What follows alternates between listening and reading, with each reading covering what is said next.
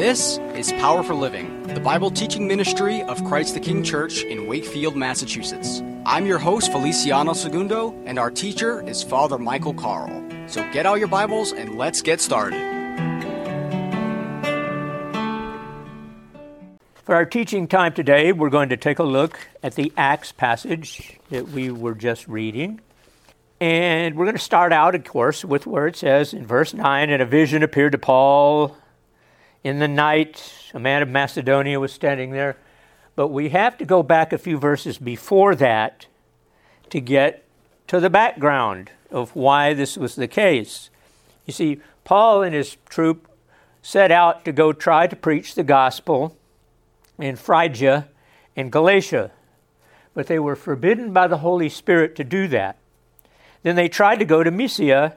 They attempted to go in Bithynia, but the Spirit of Jesus did not allow them. So they were prevented twice from going to the place that they had planned to go. And so what we find here is that Paul and his little troop had one idea, but God had another idea. You see, Paul didn't set out to go to Troas. It was at least the third choice for him, but it was the Holy Spirit's plan to lead him there. Paul, beautifully responsive to the Holy Spirit, was willing to lay down his will and his plans for the direction that the Holy Spirit brings. And we see that in verse 9.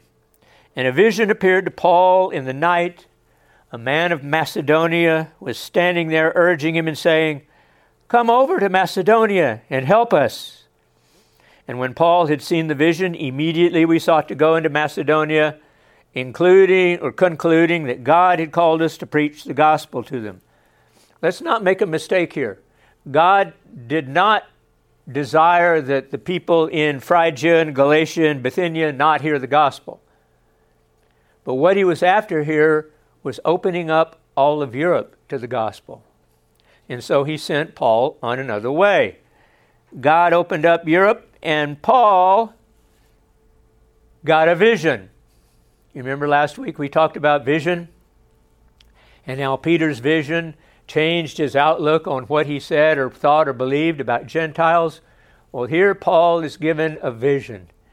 And Paul, as we see here, is ready to go. He's not discouraged, he's not upset, he's not bothered that his plans were set aside. How many of us get upset when our plans are put by the wayside and we have to adjust and go do something else? And I think that's a fairly common occurrence, but it didn't bother Paul much because he, he was ready to go. He was ready to get up there and get going, and there were no hindrances on the way to Europe. Now, we see in several times in church history where people's plans were changed. So I'm going to insert here a few of those. The famous missionary David Livingstone wanted to go to China, but God sent him to Africa. William Carey wanted to go to Polynesia, but God sent him to India. And Adoniram Judson went to India, but God guided him to Burma. God guides us along the way to just the right place we're supposed to be and we're supposed to go. So we have to take His word for it and be willing to trust that when God changes our plan, it's for a good reason.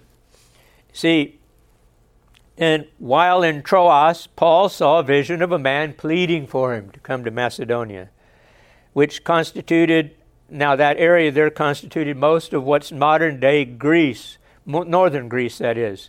And just as Jesus in the Spirit directed Paul's travels in verses 6 through 8, God directed him to go and get on that boat, and they sailed from Troas to Samothrace, and the following day to Neapolis, and from there to Philippi.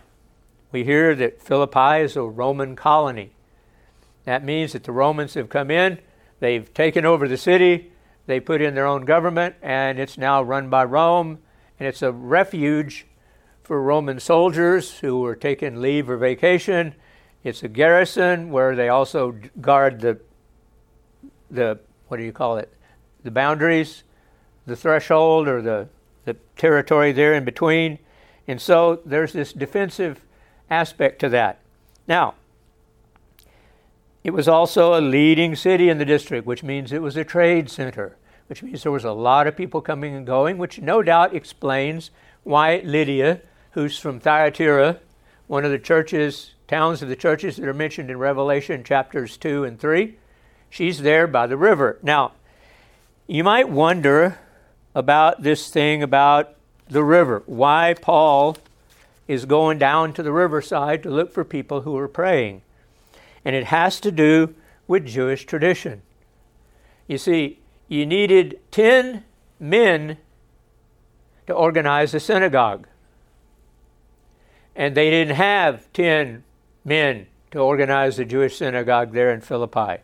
So, any Jews that were there in the town to have their prayer meeting, they had to go down by the riverside or by the sea to have their prayer meeting.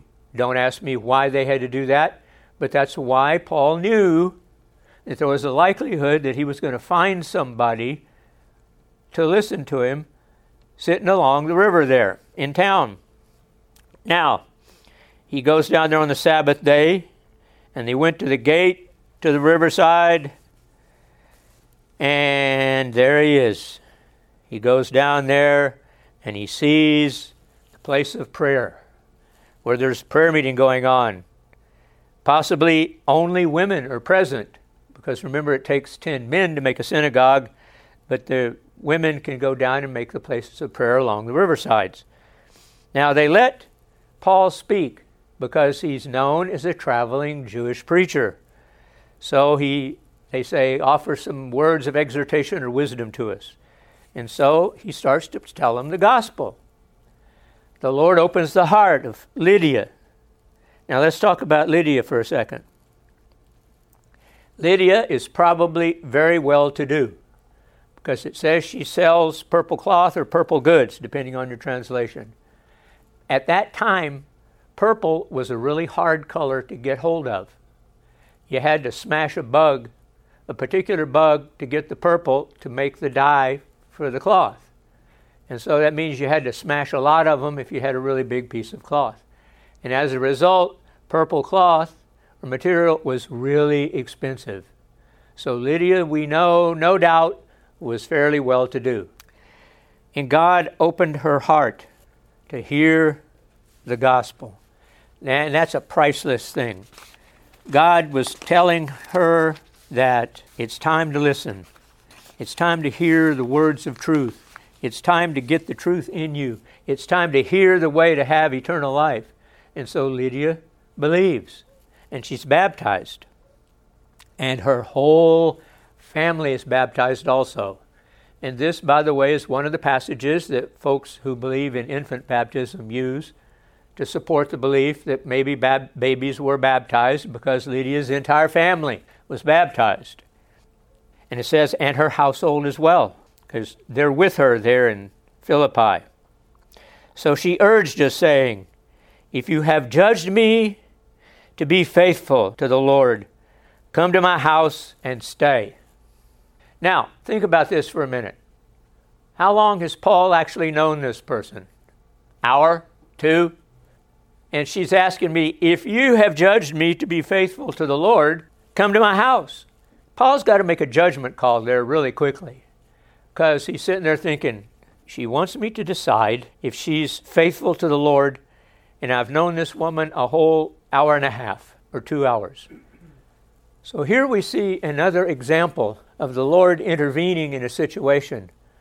Because Paul also writes, remember in the book of either, I believe it's First Timothy, where it says, Don't lay hands on people quickly, lest they get puffed up and prideful and start being really proud of themselves for how cool they think they are or how spiritual they are. So Paul tells Timothy, don't do that. But here he is with Timothy in his traveling party here with Luke, the writer of the Gospel of Luke and Acts. And she's saying, if you've judged me to be faithful. So he has to make that instant call so we know that he had some divine revelation from God on saying, yeah, she's okay. So he goes to her house and they stay there. She prevailed upon them. What does that mean? It means she probably did, even though the Lord probably spoke and said, She's all right. She probably did some verbal arm twisting too. So Paul probably got persuaded by saying, Oh, come on, man, you can come to my house because we're all Christians now. We've all been baptized. You know, come over here and stay with us. Yeah, you can come over to our house and stay with us. So he does. But what do we learn from this passage today? It's really something important for us to be able to grab hold of. Paul had his plans interrupted, yes, by God, but he had his plans interrupted twice. Because it says he was going to go to, where does it say he was going to go to Phrygia and Galatia, and then he wanted to go to Mysia and Bithynia, and the Lord said no. But he told him to go to Philippi and use the vision of the man from Macedonia to get him to redirect his plans. So, what we learn from this today is not to be upset or discouraged or teed, teed off if our plans don't work the first time, because there may be a reason. And there was this, there's this Christian writer named Marcus Honeysett who had a really nice piece on this passage. You find it, you can find this on the internet, and I checked it, and it's scripturally reliable, and it's from a good source. But he wrote a part of his own story here. The start of Acts 16, he writes, is very dear and pertinent to me and should be to any Christian leader who finds God guidance sometimes seems inscrutable. I don't think God gives no's for just the sake of saying no. He doesn't prevent his name from being glorified in Asia and Bithynia because he doesn't want his name glorified there. I think he gives no's for the sake of subsequent Macedonias. This is almost always the reason for a no, because he is always going to lead his children to the place where they glorify him before the world the most. So when you get that no, and God puts a cramp on your plans, don't get discouraged. Just think, maybe he has something better. We've all heard those phrases God never shuts the door unless He opens up a window or something like that. Well, that's exactly what this means today. Don't get upset if you don't get your way the first time. God has a plan, and He's working in your life to see it through. And so, as of last week, we talked about vision and having someone and deciding upon someone to pray for so we can have that vision for growth for this church because we're going to pray for those people and pray for those people. And as Judy wisely said, if they say no the first time, keep praying for them. So that should be our vision for Christ the King Church and a way to grow it through non confrontational means. Just pray for the people and then invite them. And if they say no, pray some more and invite them again. So there's power in vision. Amen. Amen.